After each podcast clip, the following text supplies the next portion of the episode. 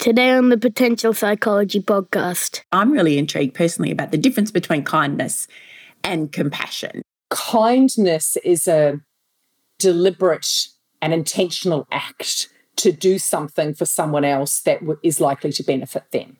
Compassion is a response to the suffering of someone else and the intent to soothe that suffering. Empathy is when we notice the suffering and we feel it and we take that pain on in some respects as if it's almost our own. When we sit there, we're activating the brain pathways of pain. Whereas the thing that shifts empathy through to compassion is the intent to soothe that, the intent to try and help that person to resolve that suffering in some way. The moment we move through from I see your pain to I see it with an intent to soothe, we are activating the brain pathways of love. Welcome to the Potential Psychology Podcast. I'm your host, psychologist Ellen Jackson, and this is the show in which we explore what it is to be human and how we as humans can fulfill our potential. Hello, and welcome back to the Potential Psychology Podcast. I'm your host, Ellen Jackson, and I hope you're thriving. I hope you've had a great week since we spoke to you last. And when I say we, I of course mean it's me and my wonderful co host, Marie McLeod. Hi, Marie. Hi, Ellen. How are you going? I'm well, thank you. I'm very well. It's been a really busy week. So I'm really keen to talk about today's topic which we'll go into in a moment. Did you want to do a little check in on last week, or perhaps oh. just remind any new, or perhaps recent or new listeners as to what we're doing with our How to Thrive series? Yes. So um, great to be back here on the How to Thrive podcast. And over an eight week series, we are diving into Beacon, which is my framework for thriving. Uh, and Beacon stands for belonging, engagement, accountability, which we did last week, compassion, which we're doing today, optimism for next week, and nurture. And each week we're sharing some evidence based ideas. We're discussing it and applying it in our own lives and how we find that. And we're setting our listeners a quest, something that they can go away and do fairly simply across the week and we'd love to hear how people go with that. So, what we've been tending to do is, um, in full transparency, checking in with each other about how we went with the quest over the week. And I have a few confessions to make today. oh, so yeah, last week we spoke about accountability, which is really where the rubber hits the road in terms of what we applying what we kind of know and actually doing it. Mm-hmm. And I do find that this is something that is the game changer. You know, we can know all of these things, but it's about how well and consistently we apply them. And so last Absolutely. week we set people a challenge that we said that we would um, partake in as well of choosing one thing that we wanted to make as a habit. And we talked about how to form habits that we want to have a cue tying it to something that we already do in our day that's already solid as a habit. Um, do the routine and then have a little reward. And so I had said that I would try to do a small amount of meditation each day before I started work. And I think, if I recall correctly, Ellen, you had said that you were going to do some sun salutations because you love yoga but hadn't been doing it. And I think, were you going to do it before bed? I'm not quite sure if I'd thought through exactly when I was going to do it. And I have a confession to make because I was a dismal failure, which I think possibly leads us into this week's conversation. But it was interesting. I was unpacking this a little for myself to try and work out exactly what happened and why it was that I was not able to be accountable to this little challenge that I set myself. And I'd like to say, you know, it was a really busy week. It was a really busy week. I think really what it was, though, when I did start to unpack it, was that I'd not given it enough of that pre planning work. You know, we spoke about cues mm. and really for something that has to fit into a busy routine. And I suspect this is a situation that faces all of our listeners that there does require a little bit of planning and thinking through. And then the accountability comes from the commitment to the doing of it. And I don't think, I'm quite sure that I did not give enough time and thought to exactly how I was going to fit this into my day in a way that would start to incorporate it into a routine or into a habit. I sort of said, yes, that's what I'm going to do, and then probably got busy with the next yes thoughts and the next project. All the other habits and all the other yeah. and all the other habits. and it was interesting because I then reflected on, well, what I have managed to do this week that I'm really pleased about was I think I mentioned, I'm not sure if it was last week or the week before, that I have been endeavoring to walk five kilometers mm-hmm. a day as an average as part of a fundraising effort that I'm, I'm, working on for our local community. And also because walking is something for me that is good for my mental health, it's good for my physical health, and I do it with the dog. So there's a bit of accountability to her. She needs the walk. And it was a really bad weather week. It was a really busy week, and I spent quite a bit of time. We had one day when I was delivering an element of a, the leadership program that I run that took me from sort of 7:30 a.m. until about quarter past 10 p.m., where oh we barely goodness. stopped the wow. whole day. And it was a really bad weather week this mm, week. It was. If anyone it knows really Ballarat. No, well, yes, mm. and, and Ballarat's even worse, I suspect, than Melbourne. So it was a challenge to get out and do my five kilometres every day. But I still, I didn't do it every day, but over the course of the week, I did, you know, the average. So uh, what's that? Five by so 35 kilometres for the week. And I thought about why it was I could create that habit and persist with that even under difficult circumstances and not create this new habit that we were talking about. And for me, it was very much about accountability, funnily enough. Firstly, accountability to the dog. so yeah kind of I've made a commitment to her that we would go out and walk. And because she is an active dog, she will start to muck up by the end of the day if she hasn't had activity. So, you know, there's that accountability. There was the accountability to the goal I've set myself of 150 kilometres over the course of November. So, you know, I know that if I fall behind with that, that I've got some long days of mm-hmm. walking mm-hmm. ahead of mm-hmm. me if I want to hit that target. And then because it's a fundraising activity, you know, I've made a oh, commitment. Yes. There's accountability there to the people who have chosen to sponsor me. So I was thinking that through and just, mm. you know, all mm. those different levels of accountability. And then there's a degree of accountability to myself as well, because I really do enjoy my walks and I know that it's a great way for me to decompress at the end of the busy day or a busy week. So it was multifaceted, I guess, was what I learned. And that perhaps that is part of what I need to think about when it is making a commitment to doing yeah. my sun salutations. At the moment, the only niggle I've got is a lower back, which is saying, you really ought to do some sun salutations. and I've been choosing to ignore it, which I know I can only do for so long. So, yeah, having to unpack that. And it just goes to show how complex yes. these things are, doesn't it? Yeah. And I think it is really interesting because, you know, it sounds so easy. And in many ways it should be, but it's just not. Yeah. And I think that we kind of need to come back to examining what's our why. And you yeah. articulated so many whys for your walk and not so many for your sun salutations, including yes. not even knowing what time of the day that you would do them.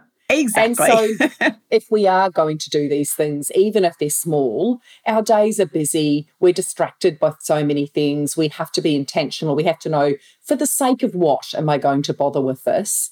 And I think that enormously useful thing as well about declaring our intent to do it to those around us who can help hold us accountable or maybe do it with us. And the dog was very useful for you in that. so that's great. Been. We can use pets as well. And I had set my meditation, and I have to say, one of the things that went not so well for me was my anchor, which was starting my workday, was shifting on me this week. And so I found mm. that disruptive.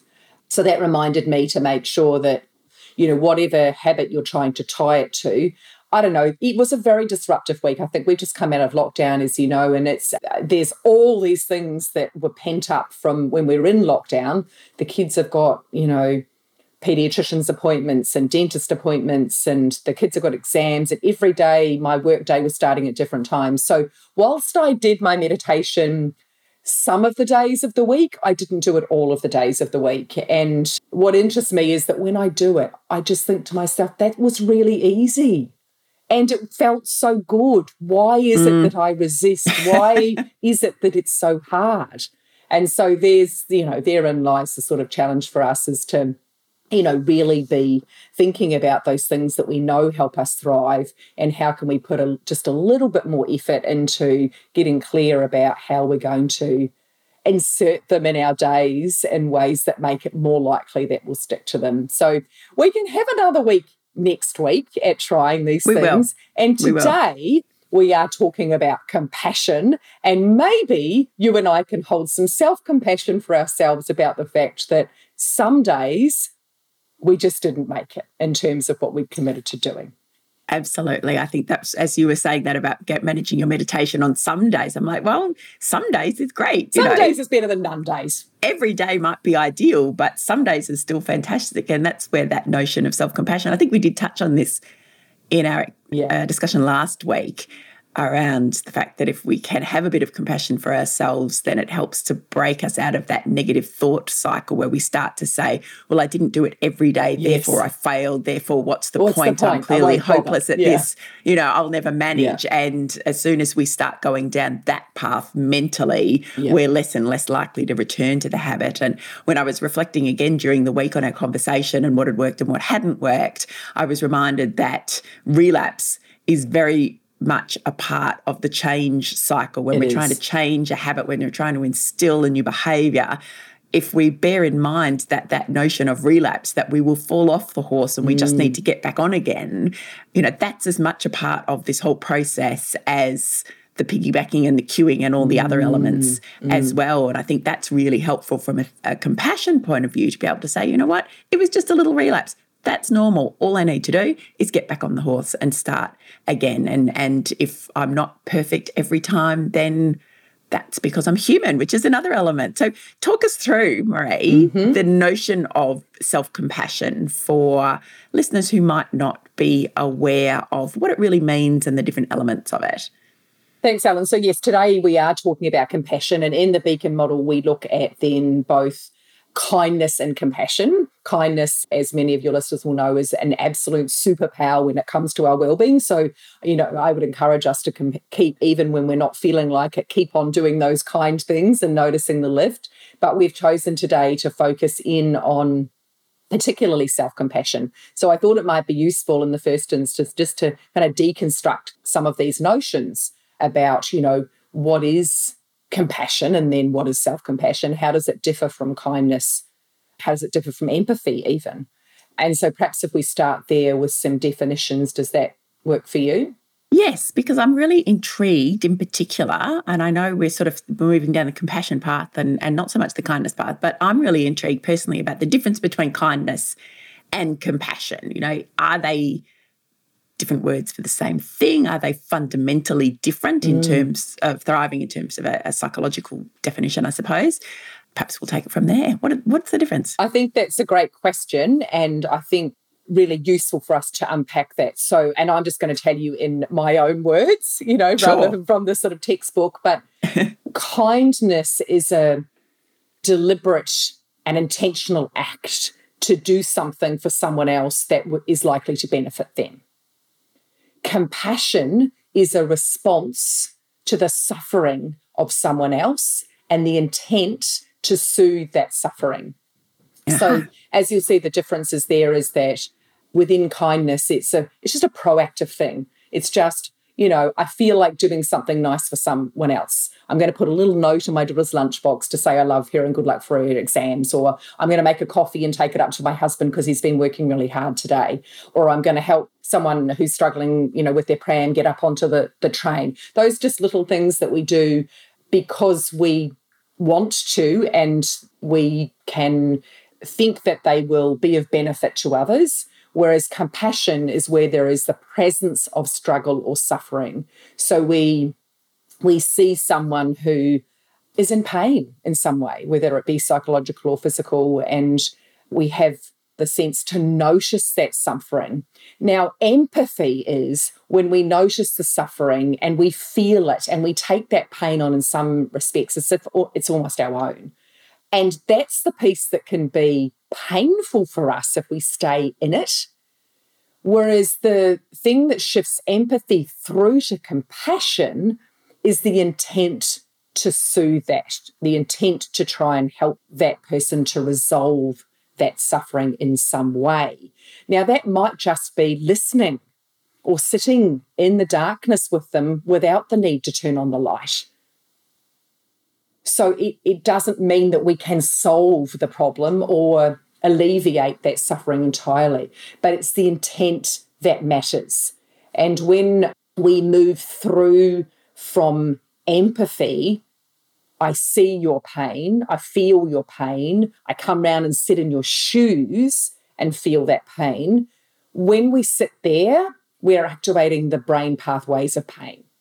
And it's uncomfortable and it's really not sustainable place for us to stay. So you can imagine if you're in um, a role where you are seeing lots of suffering, maybe you're in healthcare or social services or, or things like that, it's actually empathy fatigue that we might experience, not compassion fatigue. The moment we move through from I see your pain to I see it with an intent to soothe, we are activating the brain pathways of love. Mm-hmm. And that's endless. That is something that refills us, it doesn't deplete us. And so that is the definitions or differences, I guess, between kindness, which is just a proactive act to benefit others, no suffering needed, and empathy, I see your suffering, compassion, I see it, and I move through with an intent to soothe it. Okay, so that's really interesting because yes, so I'm I'm looking at this through my psychological lens, mm-hmm. and because one of the things that I have wondered, I interviewed Stan Steindl about compassion on the podcast last season. It was a wonderful conversation, but it did get me thinking because we've spoken about strengths before, mm, and I am thankfully surrounded by people who have kindness as one of their top strengths. Mm-hmm. It is a delight to be around. It is not one of my top strengths at all. It is something that I have to work towards. And I'm not always very good at that either. And when listening to Stan talking about compassion and listening to you just talking about compassion, then I felt I do feel I have compassion. Yes. I don't feel that, but I'm not sure that kindness as a strength is something that comes naturally yeah. to me. So it just, you know, finding those two yeah. definitions, say, okay, yes, I, I can have compassion, I can see people's pain, I can be moved to do something yes. about that. But this behavioral element of kindness, this doing things for other people because it feels like the right thing to do, doesn't come as naturally to me. This is just me being entirely transparent on the show today. Well, that's thank you for your honesty. And I, you know, I noticed I'm that not a kind person. yeah, no, but you know, that's that is a very important distinction because you can be a compassionate person, and I'm sure that you are kind at times, but it doesn't come to you as try. naturally. You know, for me, I do no. have kindness as a strength, and I would say that that's the same with my husband. Like he doesn't have that, and he has love. And so love moves him to act but he doesn't have kindness. And I notice that very acutely sometimes because he'll put prudence before people or rules before, mm. you know, whereas mm. I will be constantly seeking the kindest thing to do. But as you and I know, we can overplay these things. So it's about balance. And, you mm. know, sometimes I will overplay kindness and I'll be, you know, saying yes here, there, and everywhere and end up being depleted myself. And that's mm. where the balance of this is incredibly important. And in the Beacon framework, I've developed a kindness quadrant where we look at, at these four domains from, you know, the place of sometimes being really selfless and losing ourself right through to kind of considered kindness where we have boundaries. And, you know, we won't get the chance to go through all of that today, but it does have more nuance to it. Mm. And I think, you know, for you, the interesting thing is having self compassion for yourself around the fact that kindness is not. it is, and you know, yes. it's a learned thing rather than just a, a, nat, a natural thing. And I would say my son, who's on the spectrum, he doesn't naturally notice those things. Gary doesn't naturally notice those things. And so, you know, it's about then prompting and the rest of us asking for what we need. Mm, you know, it doesn't mm. mean that that person who doesn't notice those acts of kindness is a bad person. Mm. It's just that we're all wired so differently. Absolutely. So, you know, I think it's, it's all fascinating stuff. Mm. So, today we wanted to look at the notion of self compassion. You know, I, I think probably compassion out of the beacon beams is one of my most favorite things. And it's probably because I love, love, love kindness. And it's been a very important value that I hold. But probably self compassion has been incredibly transformative for me in terms of, I think, as I don't know if it's especially women, but I do notice it a lot in women that we are so hard on ourselves. We are so critical, so judgy, so much um, of the time we beat ourselves up. Paul Gilbert's beautiful work, The Compassionate Mind, is a big book that he wrote, which is fairly dense but amazing. And, you know, it was astounding for me, Ellen, to discover that when we speak to ourselves in ways that are self critical and mean, we actually activate our own stress response. Mm. Exactly the same way if you're saying to me, you know, oh, Marie, how can, couldn't you got, got yourself a bit more organized this morning? Like, seriously, you know, when I got on, you didn't even have your cup of tea there yet, you know, or whatever. You know, like if you were um, bullying me, Mm, that mm. would activate stress response and set off my fight, flight, freeze amygdala response. Well, I can do that to myself when I speak to myself meanly. I Yeah. didn't know that before. It's astounding, isn't it? And and even to notice, I think one of the things that I've learned over time is that we don't listen to what we say to ourselves. We don't pay it's become so much part of that soundtrack, that conversation, those messaging when we say, Oh my God, I'm useless, oh my God, I'm hopeless, oh my God, why did I stuff that up? Mm. We've possibly done that since we were very, very Oh, young. Very young, yes. And maybe it's because we've heard our parents say that to themselves, or Mm-hmm, maybe in some cases we have been told that by others, sadly, and we just absorb that as part of this narrative, this little voice, this self talk that we have. And it's only when we learn the skill of becoming conscious of that self talk that we can then have the power to change it. But that's not easy either, is it? That takes time. Oh goodness, no! It's like a. It's. I guess it's a a lifetime of vigilance. Really, you know. I think we do get better at it. I would say that in the last. Oh, I don't know, probably five years is really that that short amount of time that I've really even understood what self compassion is. So, hmm. you know, just to be clear, so we spoke about compassion, meaning that we observe suffering and we have an intent to soothe. So, self compassion then is noticing our own suffering and rather than taking a self critical judgment approach, having intent to soothe ourselves. So that's what we mean by self compassion. Now, I think what's interesting is that um, I'm not sure if there are multiple layers of challenges for me around doing that. One is that I often move too flippin' fast to even notice my own suffering. I'm much more likely to notice the suffering of others than I am to notice my own suffering. So that's the first challenge. The second challenge for me, and I'm sure many people I coach as well, is look, it's it's really, really silly. But we, me, I'll own this, there is often an unworthiness around do I deserve compassion? Do I deserve to slow down and notice that I'm suffering? And then noticing it is one thing. Do I deserve what actions I need to take to soothe that? And I think that we are very good at just, and maybe this is a cultural thing a little as well, that we are kind of taught or absorb the notion of just suck it up, you know, pick yourself up by your bootstraps and carry on.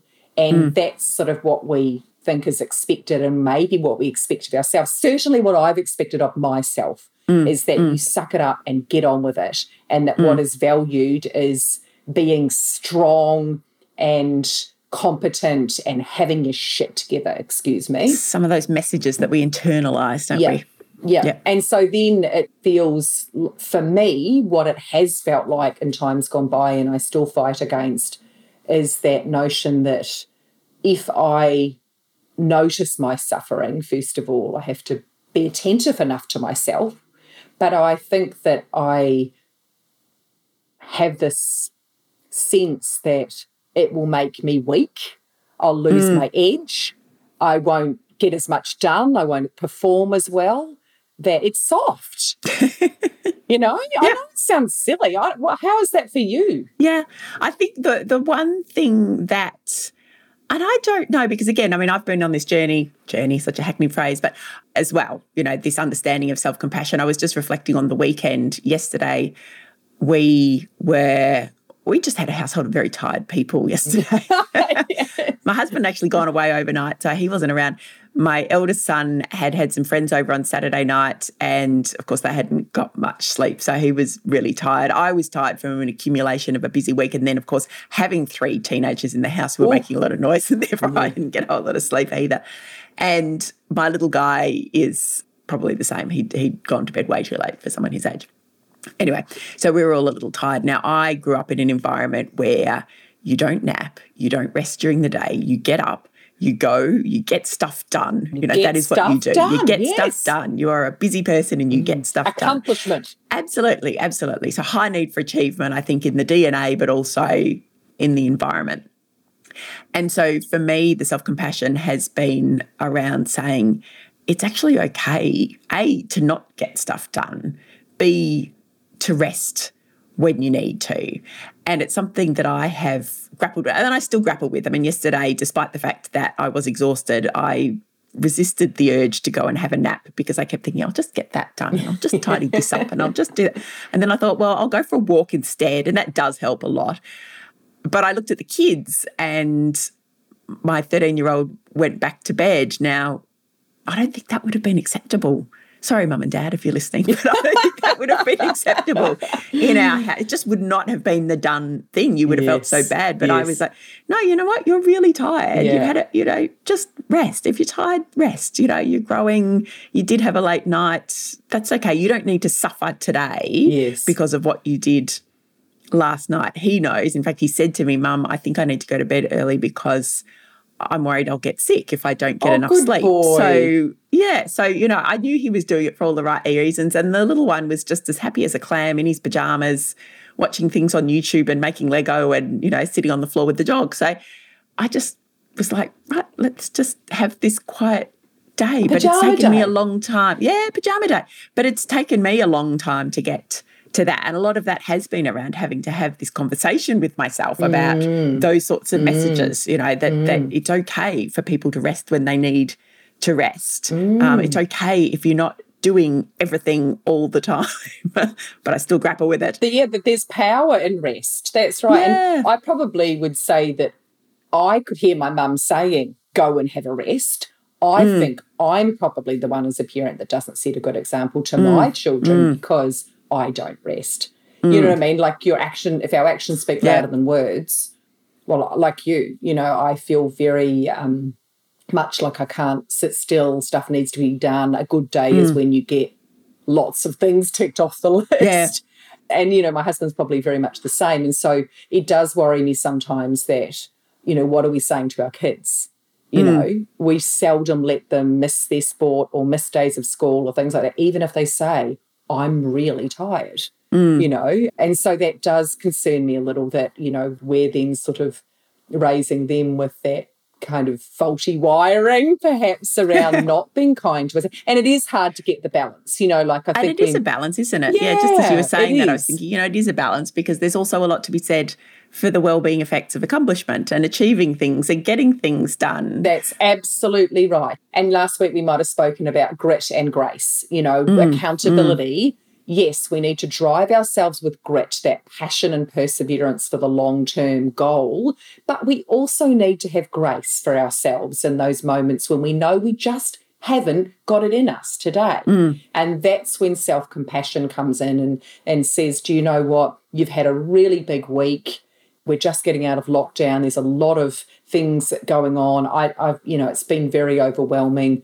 And that's where the, the noticing of, wow, this is, I am tired. You know, how am I feeling in my body right now? How am I feeling in my mind right now? And that's where the sort of, I guess, you know, bringing in an element of mindfulness to this as well, is that you don't notice that you're suffering mm. if you're not mindful and present enough in yourself.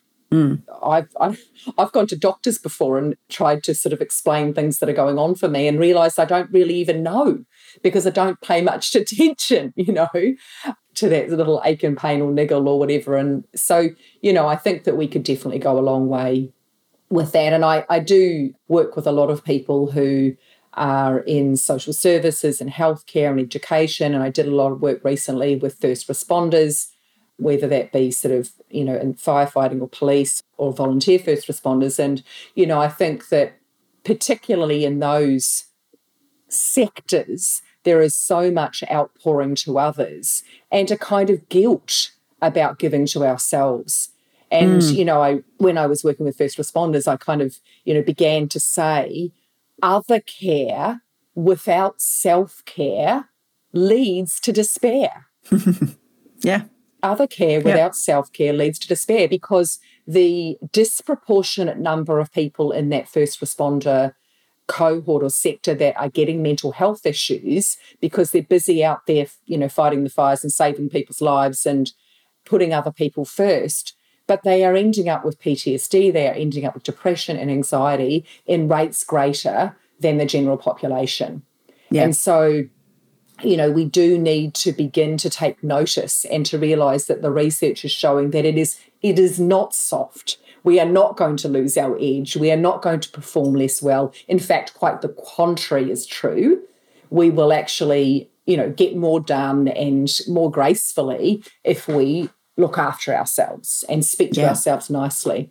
And there's a bigger challenge in that as well, which we won't have time to go into today, but it's a good conversation, which is the systems that those people are operating mm. within as well, and that the broader system has to really take this on board and to understand. And that's hard because as you were speaking, I was thinking about our frontline healthcare workers during the pandemic and just that need to be on all the time, the volume of work, the volume of change that people are dealing with, all of those operational needs that would make it very difficult to find time for self care, and yet the need being there for that as well. And there's a probably, well, I'm quite sure there is a broader conversation to be had within our systems to be able to start finding that. I mean, as we said, this is not an easy thing. It's not as straightforward as, oh, we'll just write a policy that says everyone has to put, you know, do X, Y, Z for self-care. But of course, it's it's nowhere near that. It's far more nuanced. It's far more complex. And and it's about finding that balance, as we said, that, you know, from our own experience. So when you start to think about how you do that system wide, it is quite complex. That, that's right. And there's been some beautiful work done by Monica Worline and Jane Dutton and Sonja Lyubomirsky and others around, you know, compassion in workplaces. And, you know, you're right, it's not absolutely not just a policy. You know, it has mm. to be um, led from the top and it has to, you know, become a compassionate culture. And, you know, the first part of that, I think, is around that psychological safety that says it's okay to not be okay. And it's okay to bring your whole selves to work and to falter and to fall and to struggle. That is part of being human. And it is when we deny ourselves and fail to give ourselves permission to sit in suffering and struggle and to admit that and to soothe it that we really get into trouble. Mm. And that's a key element of this, isn't it? This acknowledgement that we are just as human as everybody else Absolutely. and everybody else struggles with these things mm-hmm.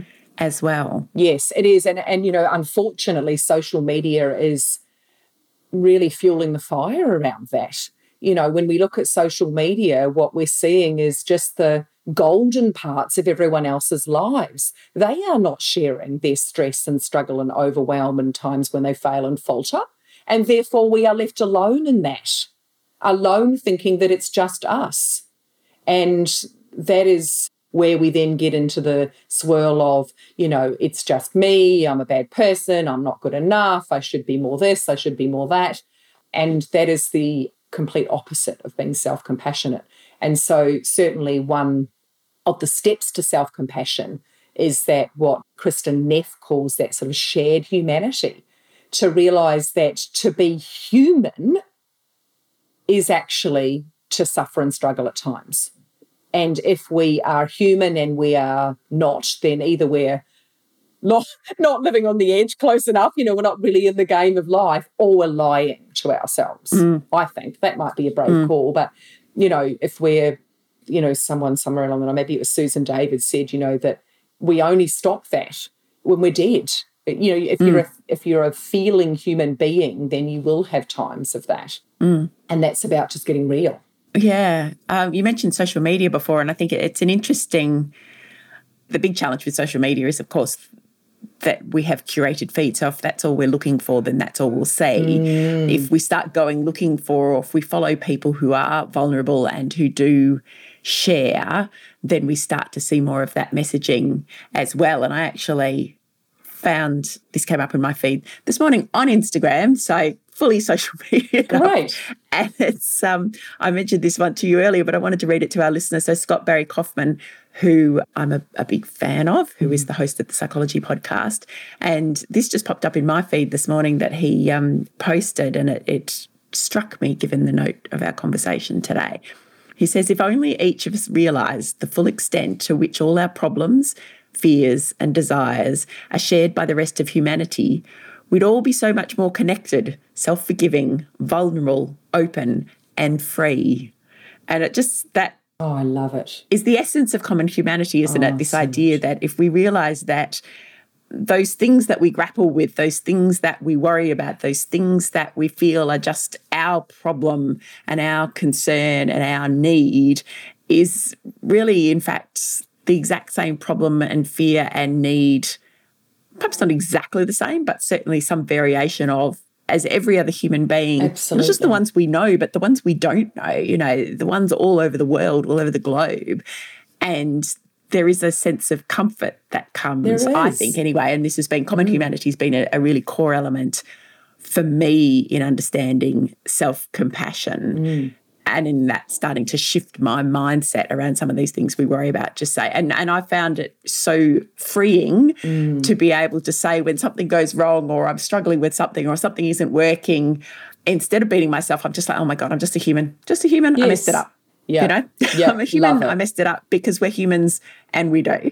Yeah. And that notion that if we started to realize that everybody was like that, yes. I think we would be a kinder place. Oh, I think we would so be kinder better. people to ourselves and to others. I think there would be a lot more forgiveness that went on. It's the kind of me too, right? Isn't it? You know, yeah, the um, the yeah. notion of you've probably had this as well, Ellen, when you run groups with people and you know you can provide the most amazing content in the world, but much of the magic or the fusion between, you know, what you bring and how the magic happens is what happens in a group of people when they get vulnerable with each other and they realize that they too are feeling that exact same way. Mm, and I just mm. think we do a disservice to ourselves when we are not sharing those more vulnerable parts of ourselves. And so I love the fact that there is a trend, and you're so much more over and better at social media than me. So you'd be um, the best one to ask. But yes, I can acknowledge as well now that I think sometimes we are seeing people share a bit more of that. And I think that's fantastic that that's the case. So it's a common humanity. And I love that quote. I hope, I'm sure that we'll share that with our listeners. I think that's really fantastic. So, our quest for compassion is going to be, um, as we've been saying, around self compassion. And what we are going to set as a quest, again for ourselves as well as for our listeners, because you and I have both acknowledged today that this is still a work in progress for us. Absolutely. Is to take a more self compassionate approach to ourselves when we are struggling or suffering a bit, or just when we are stuffing things up. Like maybe like we did last week and we'd set ourselves a goal and we didn't quite get there. Or, you know, for me, and if I snap at the kids or I'm not proud of the way that I show up some days. You know those days mm, when just mm, absolutely. I hope you do. I'm not I am not my best self today. and so it's those days, right? And it's in those moments that self-compassion is needed most. And so there are three steps to self compassion that I want to share with the listeners. And those are the exact things that we've been speaking about today. And we'll share a tip sheet um, and a link to that in our show notes from today. But the first thing that we need to do is notice, right? We, we need to notice and go, wow, this is hard. Like, I feel really stretched. I feel really tired. I feel depleted. I feel overwhelmed. I feel a failure. I feel, you know, all of these, I feel triggered, whatever it might be, is to feel the feelings, to notice them is the very first step. The second step, as we've just been speaking about, is to connect to common humanity, is about knowing that we are all perfectly imperfect, as the beautiful Brene Brown would say. So, recognizing that we are perfectly imperfect, to be human is to struggle And so I love the fact that you say to yourself, I'm only human. I'm not a robot. I am human, and therefore I will feel, I will fail, I will stuff things up sometimes.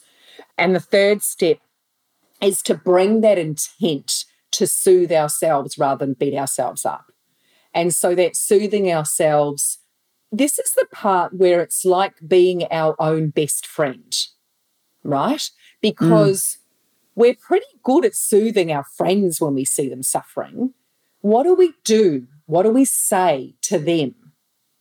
And how can we bring that to ourselves? And so, using kind words in a kind tone, and also using gentle touch. As silly as that may sound, but our brains respond to that the same way that you know we might speak to another person. Imagine one of our children is suffering or our your dog is suffering or a friend. So what kind of words tone and touch would you use with them? And you can do that to yourself. So bringing your hand to your heart and feeling the warmth there and just holding it there at the same time as you're saying you're okay. You've got this. Come on you know we've been here before and you know this is the same as what everyone else would be feeling in this moment and so, you know, it's useful perhaps to find those those words that you frequently use for yourself. For you said that you say, I'm only human after all. You know, I might say, You're enough, it's okay, you've got this. And we can actually give ourselves a hug. We can actually sort of give ourselves some sort of strokes, hold our own hand. And I know it sounds a bit woo woo, but there is good science around the fact that we can give ourselves a burst of oxytocin that calm and connect kind of hormone. And so the ability to also breathe and do a long exhale that tells us that we're safe is another good thing to do when we're soothing ourselves. So, just to recap, those three steps would be to notice the moment of suffering, to know that we're perfectly imperfect, and to soothe ourselves with gentle words and gentle touch.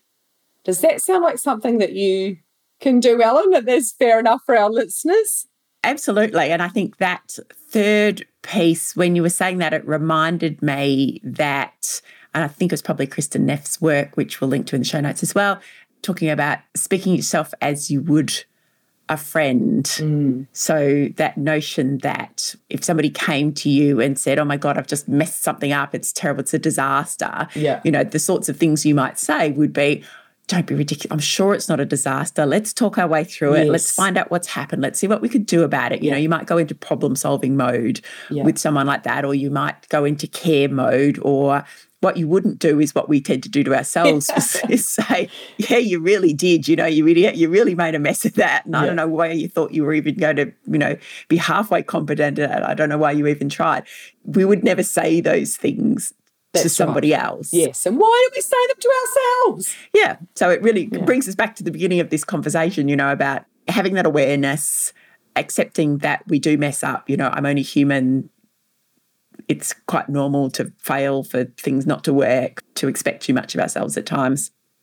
And that's okay. And then not beat ourselves up for it as a consequence. So we'll put those tips in the show notes, link to tips on your website that mm-hmm. will give everyone those three steps to self compassion. Mm-hmm. It will be mm-hmm. great to hear from everyone as to how you've gone. I will certainly put those into place. I know already that I have, as I do, set a lot of goals for myself, things that I want to get done. I will undoubtedly not manage them all because I'm always overly optimistic about what I'm going to get done. So there'll be some interesting self-compassion yeah. conversations in there about being human and and being okay with the fact that sometimes we don't meet our own expectations. So oh, I'm already really preempting some of the conversations I'll have with myself. But of course, I don't know what's going to happen in the next week. Who knows what who is around the corner and who knows what conversations and opportunities for self compassion might arise.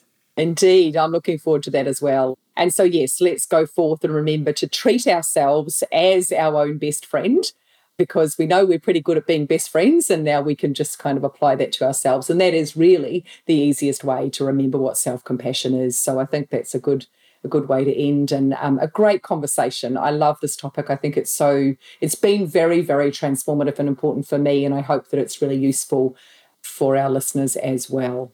I know it will be. Thank you, Marie. We'll see you next week. Awesome. See you then, Ellen. Have a great one. Thank you for joining us for this episode of How to Thrive, a special edition series of the Potential Psychology podcast, co hosted with Marie McLeod. And I hope our conversation about compassion and self compassion got you thinking. It is a topic that we've covered here on the show before during a number of conversations, but most notably in my interview with Dr. Stan Steindl, author of The Gifts of Compassion, which was earlier this year. And we've included a link to that conversation in the show notes for the episode, along with the links to other resources we mentioned today and Marie's tips for greater compassion. And of course, don't forget our quest for the week. How will you incorporate more compassion into your life? How could you maybe show yourself more self compassion? And if you'd like to let us know how you're going with your How to Thrive quests, or you have a question, or you'd just like to say hi, you can via our brand new email address. It's just for podcast correspondence. It is podcast at potential.com.au. And I have a little update on my new online Little Lessons for Leaders masterclass, Creating Hard Stops on Meeting Creep and Zoom Gloom.